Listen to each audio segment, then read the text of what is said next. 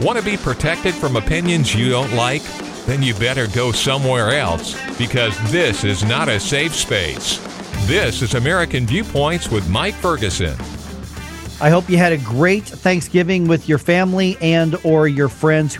I'm Mike Ferguson. Thank you for making American Viewpoints part of your weekend. And while you're thinking back to the time you spent with your family, the very definition of family is up for debate like I never thought I would see it in my life. And and according to some people who uh, work in advocacy and in politics and policy, and frankly in the culture, they're saying there's a war on the American family.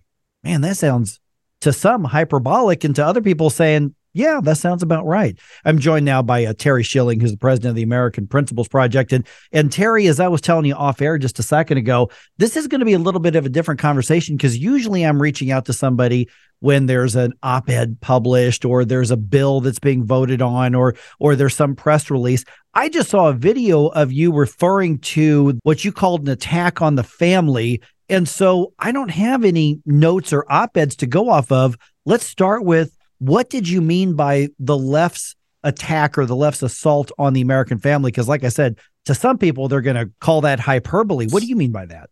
Well, first of all, thanks so much for having me, Mike. And what I specifically have been talking about lately is the the left's attempts to not attack the family, but to literally, and I mean this literally, to abolish the family.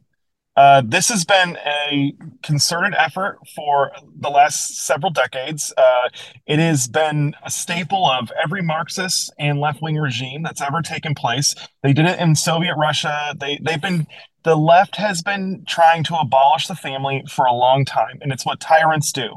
And I think that when we're talking about abolish the family, we have to be very specific because it does tend to seem to be hyperbolic, but it's not. I would break this down into two things. Uh, there are the overt attacks on the family, and then there are the the covert uh, attacks on the family. The the overt attacks on the family are these attempts to sexualize children, right? The the attempts to confuse them about their gender, to push sex changes on kids, to literally remove parental rights away from parents uh, who object to putting their children through cross sex hormones or puberty blockers or surgeries for not, quote, affirming their child's gender transition. Those are the more, more overt and in your face attempts to abolish the family. But over the last several decades, there have been these more under the radar uh, movements to make it harder to have a family, to make it undesirable even to have a family, to put your job ahead of starting a family or forming a family. And those one, those covert and more under the radar attempts to abolish the family are actually a lot more dangerous because they're harder to pinpoint and they're harder to stop. Um, but it's been happening, right? And it's why the marriage rate is through the floor. It's why the birth rate is below replacement levels, which means that we're not procreating enough. We're not producing en- enough children or babies to replace our p- current population, which is really, really bad. That's when you switch from your your nation switches from construction, building, expansion to uh, to uh, deconstruction and to demolition being your biggest industries, right? Um, there are lots of nations that have gone through this. So that, when I talk about abolishing the family, what I mostly mean is attempts to sexualize children, make the family less desirable or make family formation less desirable, and um, to take away parental rights. So those are, I think, are the three things that if you notice those three things, those are part of an attempt to abolish the family. We're visiting with Terry Schilling from the American Principles Project. And Terry, let me let me go with the covert aspect of this. Some would argue, okay, but those are just shifts in culture, more individualistic, uh, more empowerment of women. Um, why is it so important for a society to prioritize marriage, children, and family. Because in this, you know, sort of age of individualism, uh, if somebody wants to pursue a career and and other, I guess, other um, satisfaction, uh, why should a traditional why should a traditional definition of that win out over a newer one?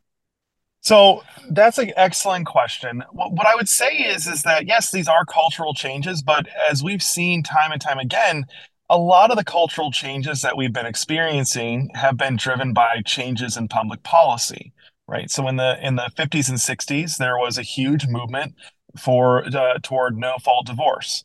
And essentially, that is the nationwide policy uh, where there you can get a, in a divorce. Uh, either party can request it and it's granted. That was a main staple of what the Soviet Union did to abolish the family. They didn't make marriage illegal. That's too hard. That's that's too oppressive. People would freak out if you did that. Uh, but instead, what they did was they just made marriage meaningless. They the Soviets literally made uh, marriage dissolution and divorce a five minute process and it led to utter chaos. Men were switching wives and procreating and having children all over. They had little tiny villages that were just run by uh, uh, criminal orphans uh, who had no upbringing, no stability, no, nothing whatsoever. Um, and, and so when you look at America, there's also a New York Times article in the 1970s, I think it was 1973, and the New York Times reporter embedded themselves in the Soviet Union. They interviewed Soviet women and they said, you know, look, American women don't have to work. American women actually stay home and they work in the home. Uh, their husbands make enough money to provide for everything. Um, what do you say to that? And the Soviet women were so put off by that. Uh, they looked down on the American women as beneath them, as inferior. And and one of the women that they interviewed in the Soviet Union said, "Don't don't American women want to contribute to their economy? Don't they want to contribute to their government and to their country? Like this is crazy." As if being a mom and being involved and engaged in the local community is not contributing to your economy or your country or the future. Uh, it's totally crazy, and it's and frankly, I think it's unnatural. Right? I think that we all have a desire to have a family naturally if no one's messing with that and no one's putting out cultural pressure.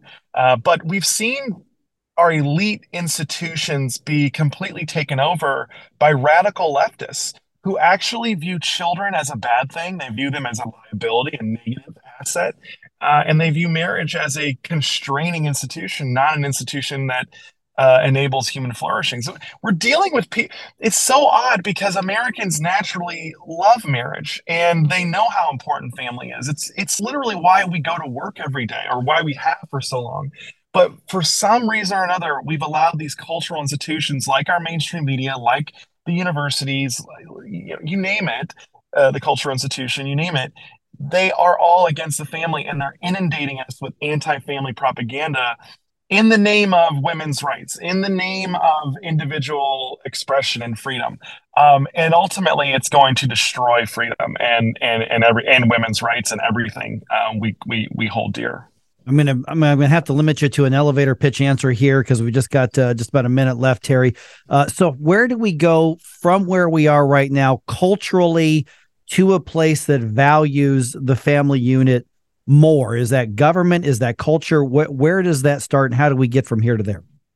Well, firstly, I don't separate government and culture. I think that government, I think that politics, I think it's actually part of the culture. I don't think it's downstream. I think actually, in, in reality, public policy and the law is upstream of politics or uh, of the culture. It's upstream. So when you pass a law and change it, uh, you can change your culture very quickly. I think we need to start looking at um, economic reforms that get rid of marriage penalties there are a lot of things that make it tough to have a family these days, and we should give some more economic relief to families. I think we need to protect and strengthen parental rights when it, especially when it comes to their kids' education and upbringing.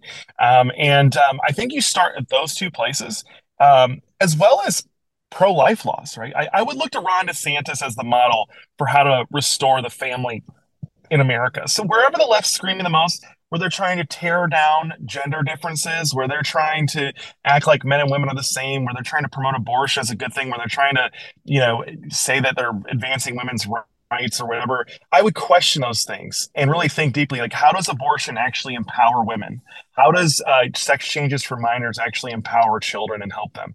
Um, but it really starts with protecting children from being sexualized giving families the economic relief that they deserve, um, and and protecting and strengthening parental rights, especially as it comes to education. And where do we find out more about the American Principles Project? Very simple. You can follow me on social media. I'm on everything: Instagram, Twitter, Truth Social, uh, Gettr, all that. Schilling 1776, S C H I L L I N G 1776, or you can visit us online at AmericanPrinciplesProject.org. All right, Terry Schilling from uh, American Principles Project. Appreciate you being on the show. Thanks so much, Mike. In about 15 minutes, imagine a government planting something on your phone to track you. It's not science fiction, it really happened. We'll tell you about it right here on American Viewpoints.